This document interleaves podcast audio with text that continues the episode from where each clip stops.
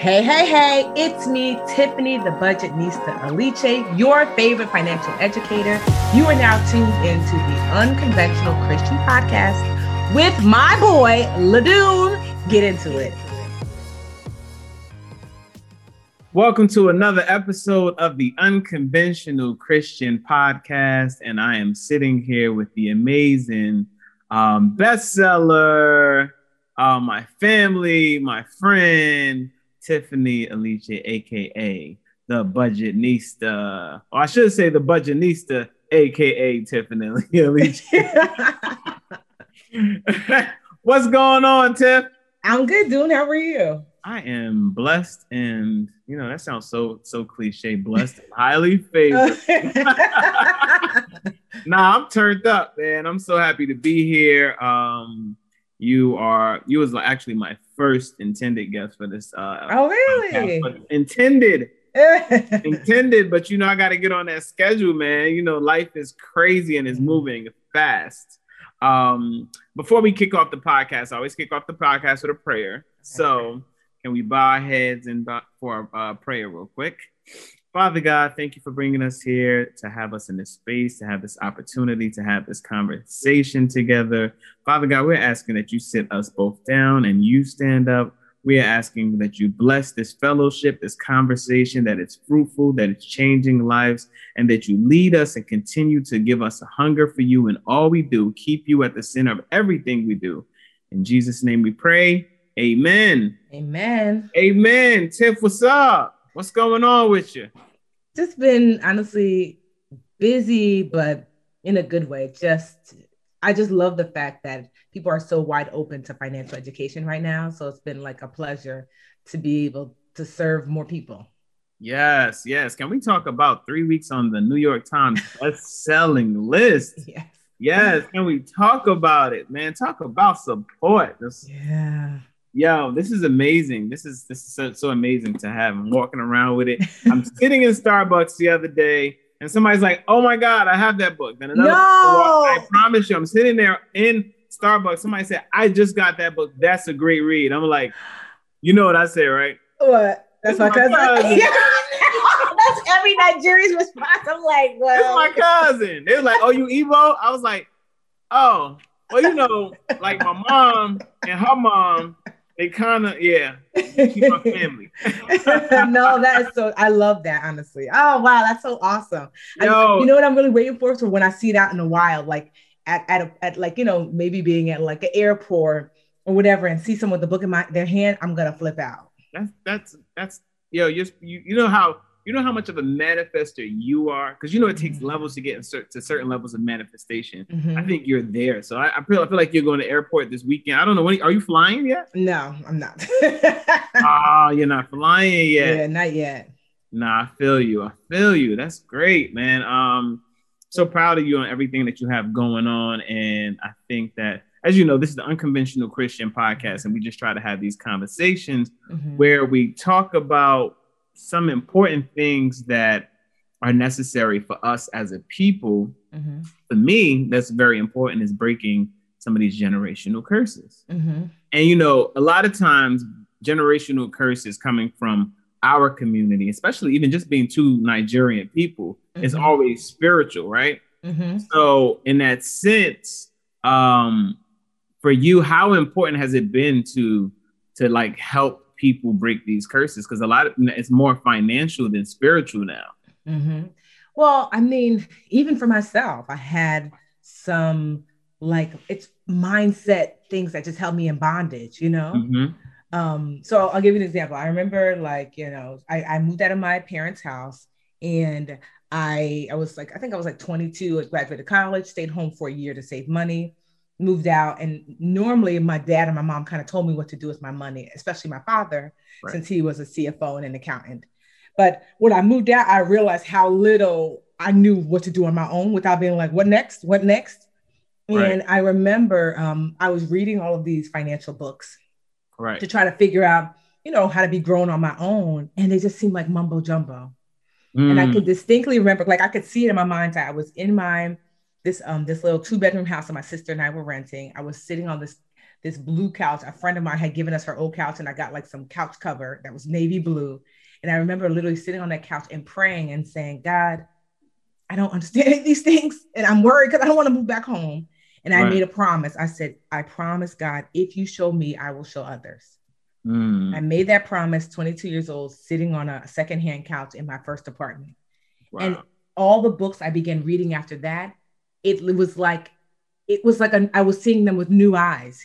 Wow. Like I understood. I was like, oh, duh, that's how you do this. That's how, and I really credit that. And so for the first few years, God allowed me to just absorb as much information as possible. I was rocking with my debt, my credit, my, and I was doing doing good. I forgot about the, the other part. If you will show me, I will show others. I'm like, uh, I'm on, you know, right now, we're on Tiffany right now. And I remember being called to start to show others. And I was like, okay, I showed my sister. And then like maybe some friends. And God was like, no. So I was teaching preschool at the time. And it was maybe like seven years into teaching, my ten year stint into teaching preschool. And the show others part was growing stronger. Like I would hear it all the time. And I'd be like, I am, I, I show the parents today. I, I am, I, you know, I helped my sister. And it was like, that's not what I said. Like you, you know, you asked right. for this, this blessing. Right. This is the blessing that it's meant to bless you, but pass through you to bless others. So right. it got stronger and stronger and stronger. And then finally in two thousand nineteen, um, one day I got a phone call, your daycare center is now closed. You don't have a job. And wow. it was like, go show others. Like, now I was like, clear as day. Yes. And even then I fought against it because I was like, well, I don't know. I just, I'm not an expert.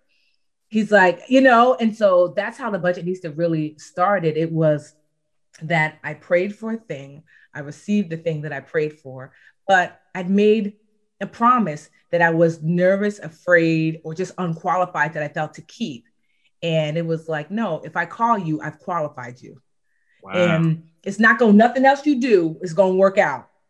Oh, wow. Like, oh, I remember I was like, oh, I'm going to do it, that planning. That didn't work out. Oh, I'm going to do that. Nothing literally worked out until I came back and was like, okay. Okay. So I just started um, volunteering, teaching financial education um, in my community. And then I got a contract with the United Way. And I've just learned, it was such a valuable lesson that I learned to remain in alignment with what I was called to do. And I will always be fine. Anytime that I try to sway to the left or sway to the right, it's like, that's cute over there, but you'll be by yourself over there. Uh, you know, come the, back. Out of the will. Yes. Come back to where I put you and you won't have to worry. That's why that book, three weeks on the New York Times bestsellers list, three weeks on the Wall Street Journal bestsellers list, U S A Today, um, um, um, Publishers Weekly, Amazon, Apple, every list, almost every book list out there, this book has made. But that's because it's not me. That is me being in alignment with my assignment. This is my go show others. Oh my you know? God. Yep. You are giving me a, you are giving me a verbal tongue lashing. Now I have to sit back. It's crazy. I feel like I have to sit back and be like, what did God tell you to do? Mm-hmm.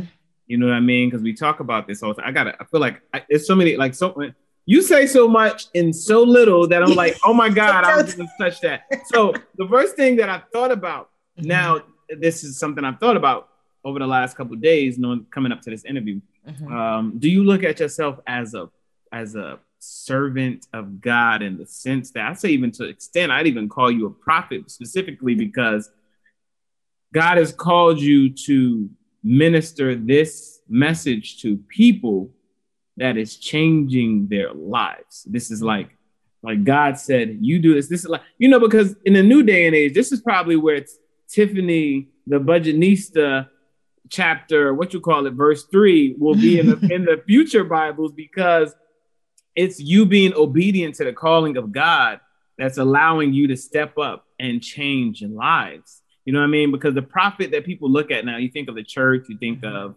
evangelists, you think of T D Jakes, but there are prophets out there that are not walking around waving a cross, but mm-hmm. they are being obedient to God's calling. Do you do you feel like you're you're stepping into that place of service slash, um, if I'd even say being a prophet of God in that sense? Uh, I don't know. I, I just feel like I have been one hundred thousand percent know that I have been called to teach.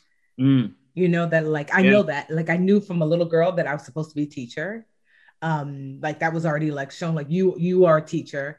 And I taught Sunday school. I, I taught when I babysat, you know, I, I, I know a hundred, I know everybody doesn't know their clear purpose, but I know mine. Right. You know, it's it's like, you know, now I'm not always want to wanted to do it, yeah. but it's always been very clear that, Tiffany, you have been called to teach. That is your gift. And through that gift, I will bless you and other people. But if you don't want to do that, then whatever you do, that's on you're on your own, because there's mm-hmm. no way I could have done this. Like, I don't think people understand with a book, like, people come out with books all the time. About one hundred thousand books come out every year, one hundred thousand. Less than half a percent make it on the New York Times bestsellers list. Right. Less than half a percent, let alone your first book, let alone not one list, but two lists. How how can I make that happen? I can't. Mm-hmm. You know, that it's not by my works, like even just like the growth of the brand and the company. Yes, I work hard, but lots of people work hard. Mm. It's not by my hand or by my works. You know, it's it's really that. I tell people all the time that um, sometimes we work so hard because we think that it's really us lifting it. I liken it to, you ever walk with like a little kid and they want to carry their book bag, or they want to carry the bag and it's too heavy for them. Right. So you're holding it from the top and they're holding it at the bottom and they think that they're carrying it. Right, right, and they're right. Like, oh, I got it. But it's you. That's right. What I really liken, like what's happening with me and God. They're like, I'm like, look, I got the but I'm the kid thinking God's like, meanwhile, I'm doing all the lifting. She right. just got her hand on it. And she, you know, she think like this little effort is doing something. My effort cannot move the mountains that, ha- that have been moved. Um, right. That's not what the effort, that's not why I, even just for anyone listening, the efforts that you put in, because it's not just, it's not you, because at any moment I could, there could be a leak in the ceiling of where I'm sitting right now. And I can have a plumber come and he open it up and there's a million dollars worth of diamonds that were stashed there fifty years ago. Right. That could have, like, literally God doesn't need all of your, he could just be like, there's some diamonds in the ceiling. He don't need you in order to make things happen. Right. But you, you put in the work as your, as your like, um, it's almost like your toll of obedience to say, you know, I'm I'm putting in the work, although it's not my work that generates this blessing, because he doesn't need you to generate any blessing. He can make anything happen at any moment, at any time. And I'm I'm conscious of that. But I put in the work, you know, to be respectful of the fact that, like, you know, I, I'm grateful for this blessing. And I know that, you know, um, you know, I don't, I'm not taking it for granted that the things that are happening, you know, are a blessing. But the to me, the the the best sermon I ever remember listening to when I was in high school, and it's it's stuck with me since, is my pastor said that you have to remember in every blessing there is excess, that a blessing is meant for you to enjoy some, but also to share some. Right. So let's just say you're beautiful, like Halle Berry or, you know, Angela Bassett. You are meant to, like, you you know, enjoy your beauty, but also use your beauty. You know, like Angela Bassett might champion cancer causes. You know, but, but we pay attention because of the way she looks. Halle Berry, my can't, you know, champion, you know, um, I don't know, like, you know, some childhood disease, diabetes, but we listen because she's beautiful, right? Right. You might have like this, this, the brain of the like most brilliant scientist. Use that blessing for yourself to advance your career, but then you're also supposed to use that to find the cure for, for cancer. Mm. And so in every blessing, you have to remember that it is for you to enjoy and to pass on through the excess. And so right. as long as you do that, th- like what happens is I get elevated. Mm-hmm. I get a blessing. I enjoy some. I give some. God says, well done. Next level. Right. I get that blessing. I enjoy some. I give some. God says, well done. Next level. As long as you keep doing his will, ooh. That elevation, that the sky is the limit. When I tell you, the sky is the limit of how, as long as I stay in alignment. Every once in a while, I'll veer to the left because I'll start feeling myself like, I did this. And he's like, okay, without me, let's see. Carry the bag without me. Oh, it's heavy, huh? Yeah. Right. Because your little finger on that bag is not moving it, you oh, know? Man. And so I just think that, like, I'm just a testament to being and remaining in alignment with God's will for you. Yeah. Um, sometimes I don't know, like, you know, I don't always, I'm not always clear on the voice or the message or what am I supposed to do? But then I just remind myself, at the very least, I, you know, you're supposed to teach. Right. You know, so sometimes I'll just randomly go live because I'm like, I'm feeling like out of alignment. I'm like, well, go live, girl, teach a whole lesson. You know, something that maybe somebody might pay for, but, you know, like teach.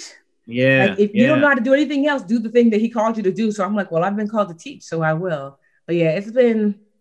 Yeah, I'm honestly, telling you, yeah. you're preaching to me right now because mm. like, and this is something I, I've been talk. I talk about it all the time, and sometimes you need a reminder from somebody mm. else from a different perspective, because I could mm-hmm. talk about it with people, but sometimes you don't get that um how you don't get that common ground that's necessary for that conversation. For now, that obedience is so important, because yes. talking, obedience is like, and I've said it numerous times, like if you're, if you're obedient when God first put it on your heart, it won't feel like a sacrifice. Yes. You know what I mean? Cause like, like God still, in my mind, God's still going to bless you. Mm-hmm. You know what I mean? But, dil- but we, I hope it's so funny. I was talking about this with uh, Michelle Williams was on last week, and she said, delayed, delayed obedience is still disobedience. Mm-hmm. You know what I mean? So there's, there's, there are, uh, re- repercussion, repercussions yes. for that. You know what I mean? It may mean your purpose, your blessing that you were supposed to get, and you were supposed to flourish all your thirties. Mm-hmm. Now you get it in your sixties. Yes. And don't get me wrong, you still get the blessing. St- but, yep. It's just as delayed as your obedience. Mm-hmm. Because it's like, I told you, it was like God was telling me, it's time to walk away from the preschool. You've learned what you, I needed you to come here to learn to teach. That's why I brought you here. I did yeah. not bring you here to stay here. I'm like, no, I love it. It's easy. Leave me alone. Okay. Right? So it was like one one financial drama after another before, you know, that that that center was literally shut down. And so for five years, I struggled. I was living off couches. I had to rent a room. You know, mm. I lost my house to foreclosure, all of that. Had I left what he said, yeah. and then, you know, li- li- like, look at all that was waiting for me. This is what I was afraid of. Right. You know, like, this is the, um, my obedience brought me here. But it's like, well, now you're going to have to go through it because I done told you to leave. But, you know, that's that's cute. But you're going to learn to, I've learned to, it's hard sometimes because you don't know the way. And you're just like, but I like it here. It's so comfortable. It's like, but God is really bringing you to the next level.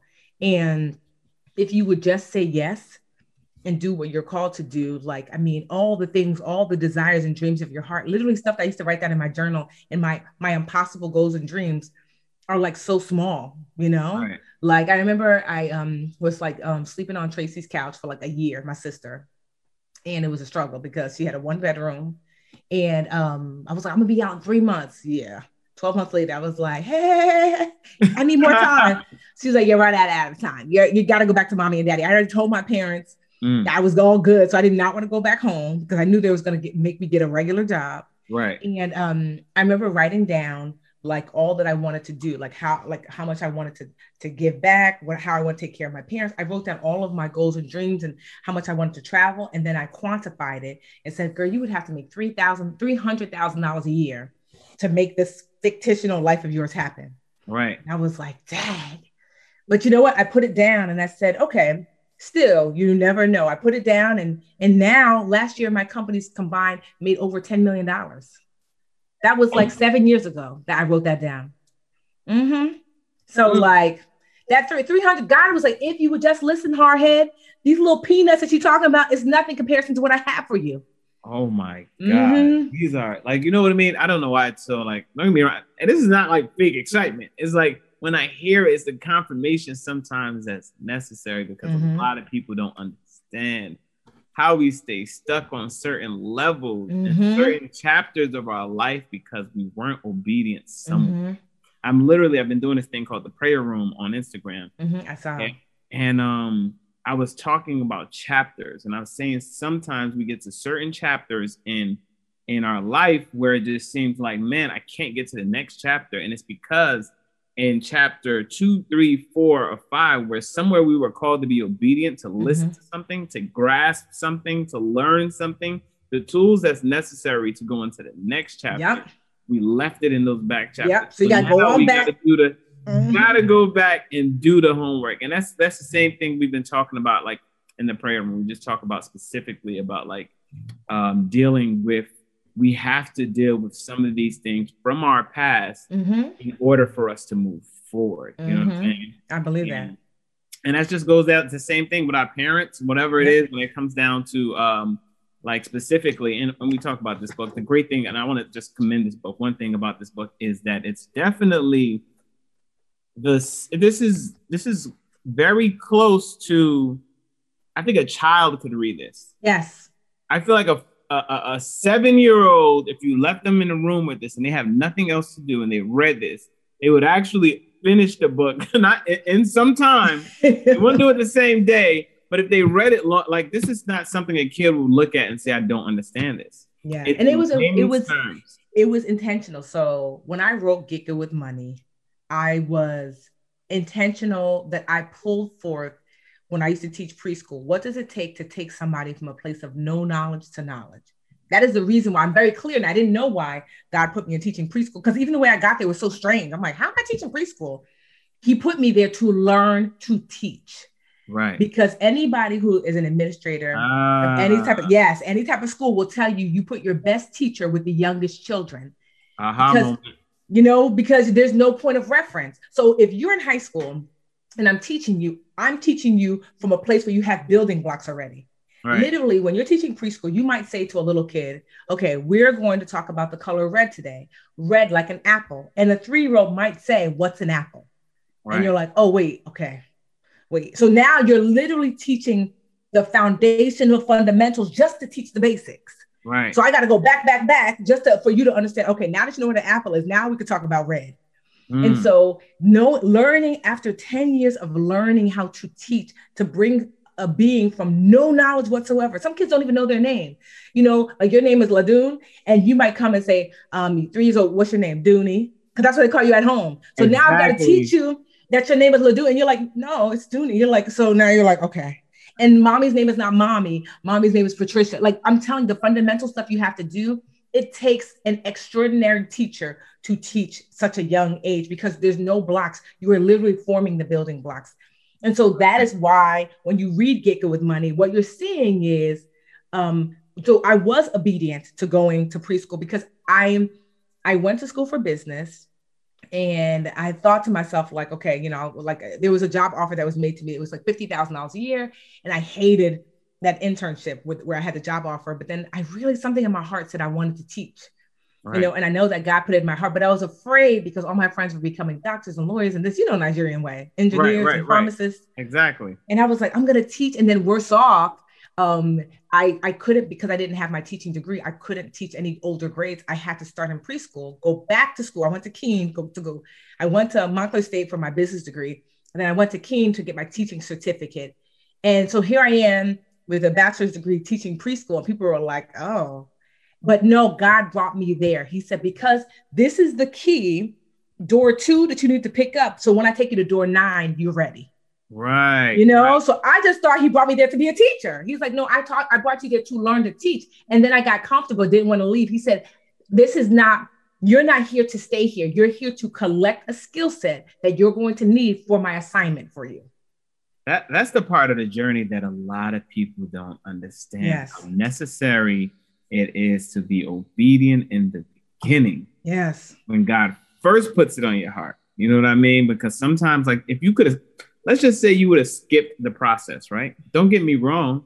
The Budgetnista still may have come out. Mm-hmm. You still may have had all the success, but the ability to put this into to this form, yes, where everyone is like, I understand this. Yes. This does not feel like I am reading Warren Buffett's yes, uh, whatever, because that this one is this is for everybody. Yes, this is for everybody. This is not just like, oh, you what you're reading it. Is the key that I picked up in door two. It's right. Like literally like in the book, I, t- I tell you that each chapter is going to be broken down in three parts: plan, do, review. That is literally when preschool, they teach you, this is how you write your curriculum. Mm. So I am literally educating you the way I would a three and four-year-old. That's why you're like, I get it. I get it. I don't feel overwhelmed because I, I know because that, the plan is, so if I'm teaching you like, so there, so for those of you listening, my book is called Get Good with Money, ten Simple Steps to Becoming Financially Whole. So are these ten steps, each step is broken down by plan, do, review. So step one is budgeting. I let you know, the plan lets you know, this is what we're going to do today.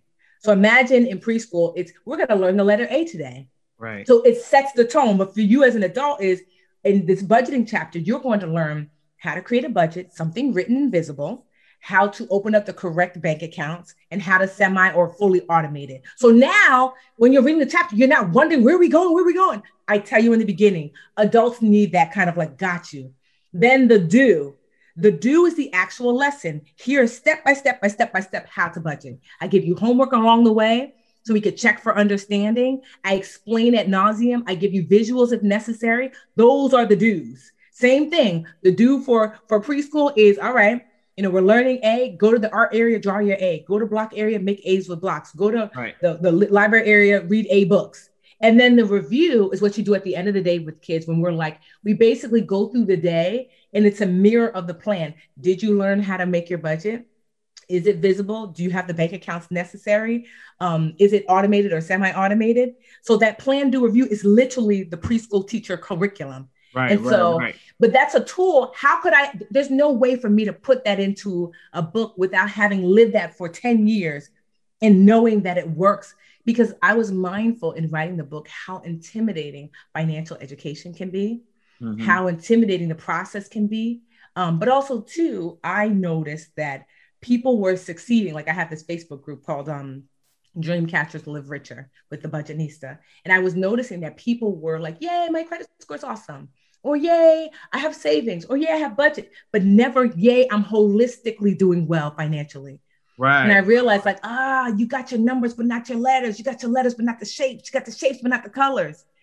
And I thought, how do I give you access to the full financial picture you need to literally be good with your money? And so that's why I wrote it, because I wanted to walk the reader through, starting with budgeting, ending with estate planning. Here's what you do step by step by step. You don't have to do every step right now, but you know, when you're ready, you might be like, you know what, I'm ready to, I'm ready to update my insurance. I, you know, you can go to the insurance chapter and walk you through exactly what you need. Right, it just feels right, so good. Like, right. It's like, that is my overflow. That is my, in every blessing, there's excess. Like that, I've used all my, my ten steps to financial wholeness to make myself financially whole. And because there's such an overflow, I wrote that book from the overflow, and that's what you're receiving. And, and it's so fun. When you say that overflow, I think that, and, and I was reading, and it's so funny, you see memes somewhere, but I was uh, a friend of mine, she said, the overflow occurs when you start pouring from the saucer, not from mm. the cup. You know mm. what I mean? Like, because the mm. overflow, you're pouring you from the But from, the, from like your divine power from God. Yes, you're right. Yes, you're pouring. Ooh, from, yes. Right now you're pouring from the saucer. You're not even pouring from the cup anymore. Mm-hmm. I love that. Because it, it, it's, I mean, overflow has been such a theme in my life. I mean, one time I went to this um conference. It was this, it's called the, um the woman, it's it's literally called Conferences for Women. It's the largest series of conferences across the um, country.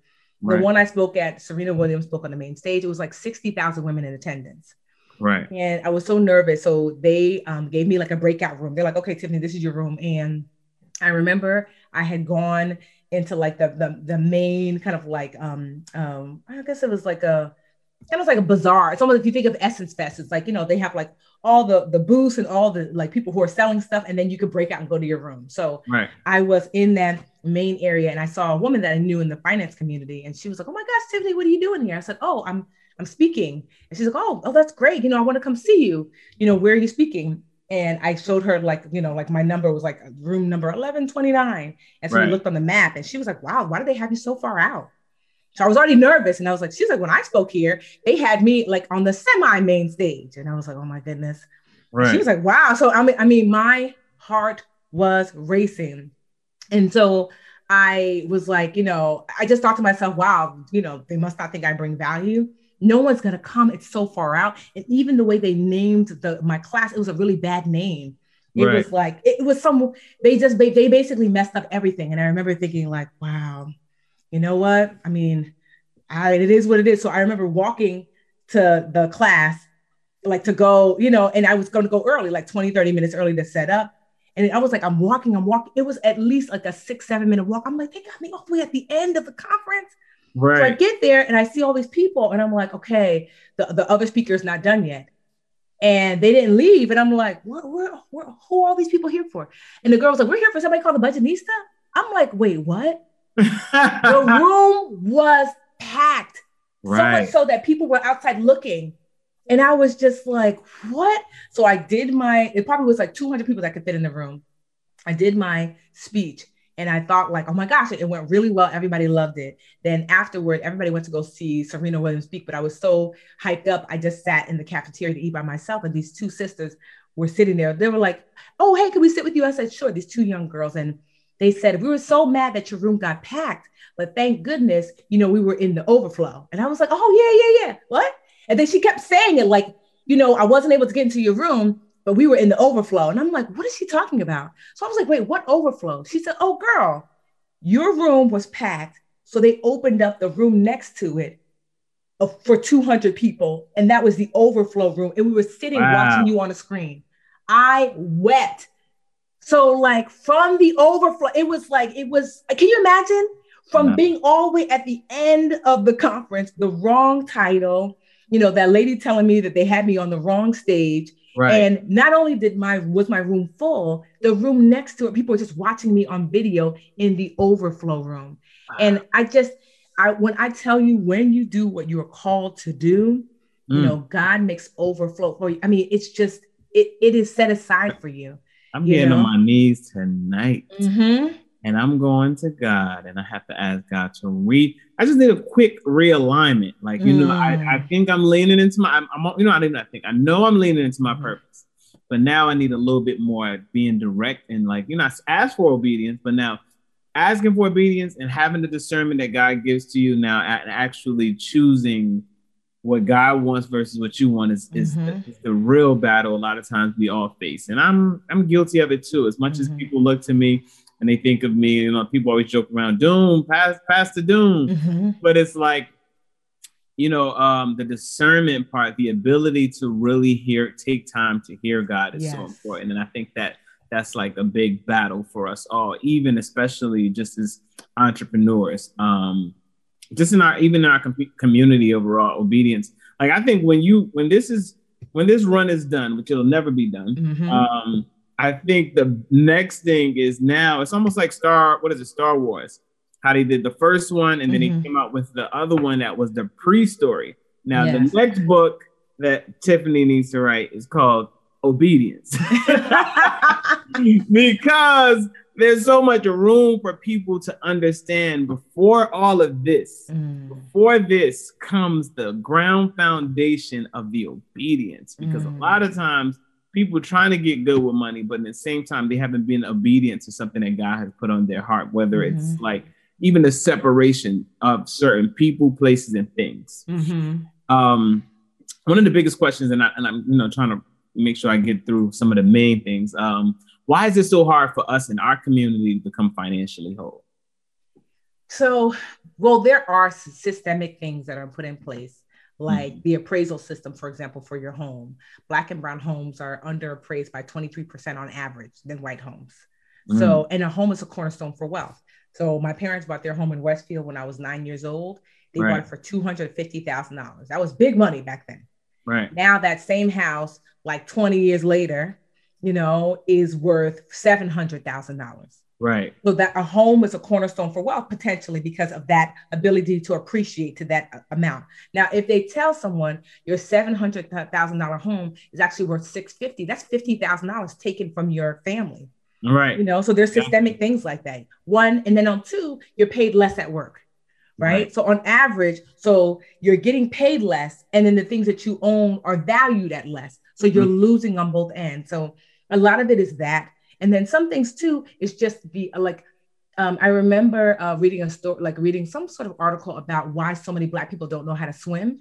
Yeah. And it was because um, there was this concerted effort, you know, we know like in the sixties where we were not allowed, the integration, you know, was not allowed. Right. And so the access to pools, excuse me, was denied inner city kids. So you have this whole sect of people who didn't have access to pools. So right. if you meet Black people who grew up next to bodies of water, they swim. Right. You know? Right. I am one of them. I am mm-hmm. still one of those people that do not know how to swim. And I've made it my my agenda to um, learn how to swim before forty. Yeah. I'm telling you, because it's access to resources, access to knowledge, you know, but I'm so glad that things are changing because you have your podcast. So I have a podcast called Brown Ambition where we talk about money and career and stuff with like, you know, um, especially for women. Um, right.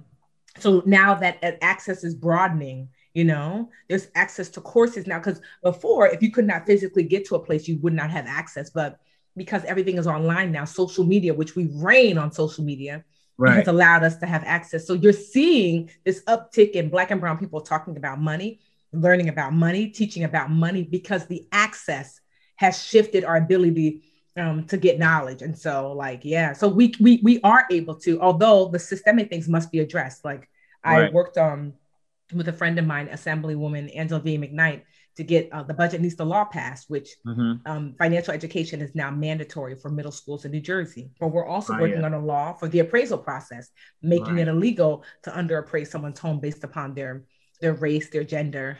Um, and so it just, it's, it's, it's a mixture of having things like that come in, but also like, let's normalize having these types of conversations. It's why I wrote Get Good with Money in that way, because I wanted the, the, a really good teacher makes teachers out of their students. Right. Right. Like right. that's, you know what I mean? Like it's a, it's not an easy thing to be able, because if I can teach you so well that you feel comfortable in sharing that knowledge, that means I've done my job times ten, because now you then become the budgetnista in, in your life. You read it and you're like, ah, oh, I got it. So the next time your brother comes to you and it's like, yo, I'm having a hard time. It's like, nah, bro, this, you don't need whole life insurance. Right. Here's why. You see? Like, uh-oh. I remember, like, I was telling my husband, uh-oh, he, he a- wanted to, he, he, he, he wanted to buy, um, uh, um, um, I don't know, a Mustang, something. He already has a nice car. And he, so he wanted to buy another car. And I was like, well, babe, you know, we, we, we have this property that we bought, um, aside from our house, and we're, we're gonna, we're he and his, his homeboy, they're fixing it up. They're going to rent it out. I said, that is an asset, you know, and, um, a car, Um, you know, over time, really, it's like, well, I guess a, a car could be called a depreciating asset, but let's just say for now, a car is like a liability because it doesn't really make you any money.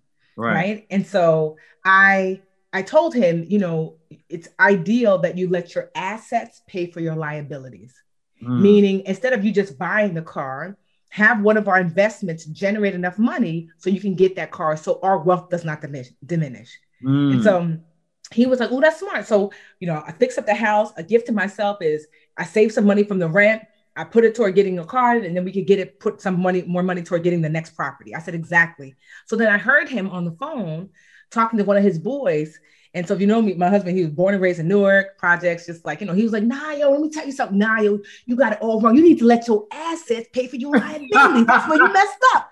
I was like, yes. Because that mean, meant that he understood it well enough that he could pass on the knowledge to someone who I don't have access to.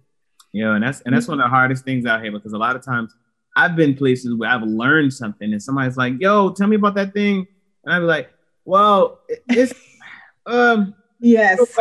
I think you should probably go uh, look up online, right? Look yes. Online, because I can't tell, but like, because the way somebody told me yes. was probably not the easiest way for me to digest it. And yes. I probably haven't fully grasped it anyway, but I have an idea of it. Mm-hmm. Nah, that's good, man. That's, that's, that's super good, because a lot of people, I'm telling you, can't pass on information. If we can't yes. pass it on to our friends, we can't pass it on to our children. Mm-hmm. So, and it's also too, means that you might not have the grasp to really make it even work for yourself. So yes, that's why I wrote uh, Get Good yeah. with Money in the way that I did. I wanted to write it in a way, and I wanted to give you tools that you're able to pass on and pass on and pass on.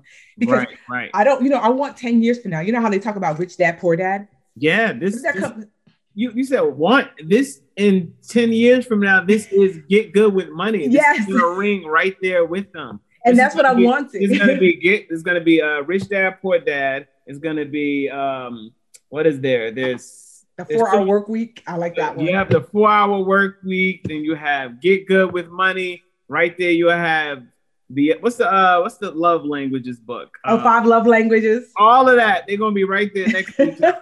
That's that what is- I'm wanting, and so yeah. like, and that's what I'm working toward, and that's what I ask God for, that I get to yeah. leave a legacy of financial education specifically for our people who oftentimes are left out of the financial conversation. But like me being on the cover is permission to say, no, you belong in this section of the bookstore.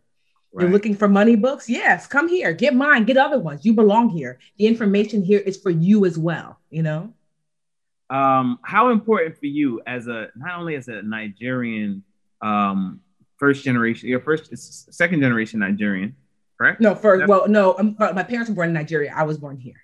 Okay, so um, that would make you first generation, right? Mm-hmm, mm-hmm. First generation, first generation. Ni- Nigerian woman. How um, is it important for you to um, just to leave your legacy as um, a woman who has made such a difference impact wise, not just in our country, not just in our community, in the world. I, you know, it, it feels really special. I was conscious of the legacy because I, um, so my father doesn't have any sons, and, you know, as a Nigerian man, that's a hard pill to swallow. Right. You know? and is. so, no, for real, right? Because oh, no, like, I know. I think my father, my father who's passed away to this day, like my, one of my things is like, if I had two girls, I'm going to have another, I'm going to keep trying to like. I mean, and we're five. So my dad was, my mother was like, apparently God said yeah. no. I remember when my mother, I remember when my mother found out information from my, her, uh, what is it called? But my little brother, who's the fourth one, when she got the, um, what you call it, gram back? Because anytime I'm on, uh, anytime I'm on here, words just slip my mind. I know but, what you mean. But when she basically got the uh, gender of the baby, I just remember hearing her crying. She oh. was like bawling, and my she was like another was like, boy. My mother, my father went over there to like comfort. He was like, "Get off me! Don't talk to me." She wanted a girl. She wanted a girl. We got yeah, all them boys. I know. So yeah. they. So I remember thinking that um, when I, before, I remember telling myself, before I get married, I want to have a book out. It's one of the reasons why I put out the One Week Budget, my first book, because I wanted the name Aliche. That's my, my dad's last name. I wanted it yeah. to be on a book because even though he doesn't have a son, at least his name can still live Legacy. on. Yes. And so to have Aliche on this book and for it to have done what it does, Yeah. what it's done, for it to be a New York Times bestseller and all these other things. Like, I feel like although he doesn't have a son, his name gets to live on indefinitely. That right. Aliche will always be a name that people say, oh, yes, yes, yes, Aliche. So it was like this, that was like my gift to him, to be able to have his name continue to live on, even if it doesn't live on through his son, it gets to live on through the, through the, through the things I've been able to put out into the world. Right, right. And that's, and, and that is done. I tell you that, that's no question about it. Like, yeah, I'm a time. My last name's Thompson. If I end up having all girls, I pray that my girl is is able to create such a legacy that you have done.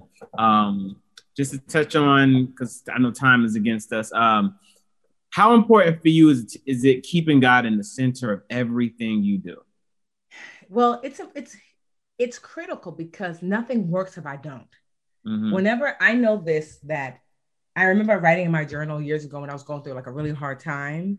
And I was like, Tiffany, you forget every single time you go through a really hard time. It's always the same reason. Right. Because you have strayed from God. That's it. Right. And oh. I wrote in my journal, closeness is happiness is closeness with God.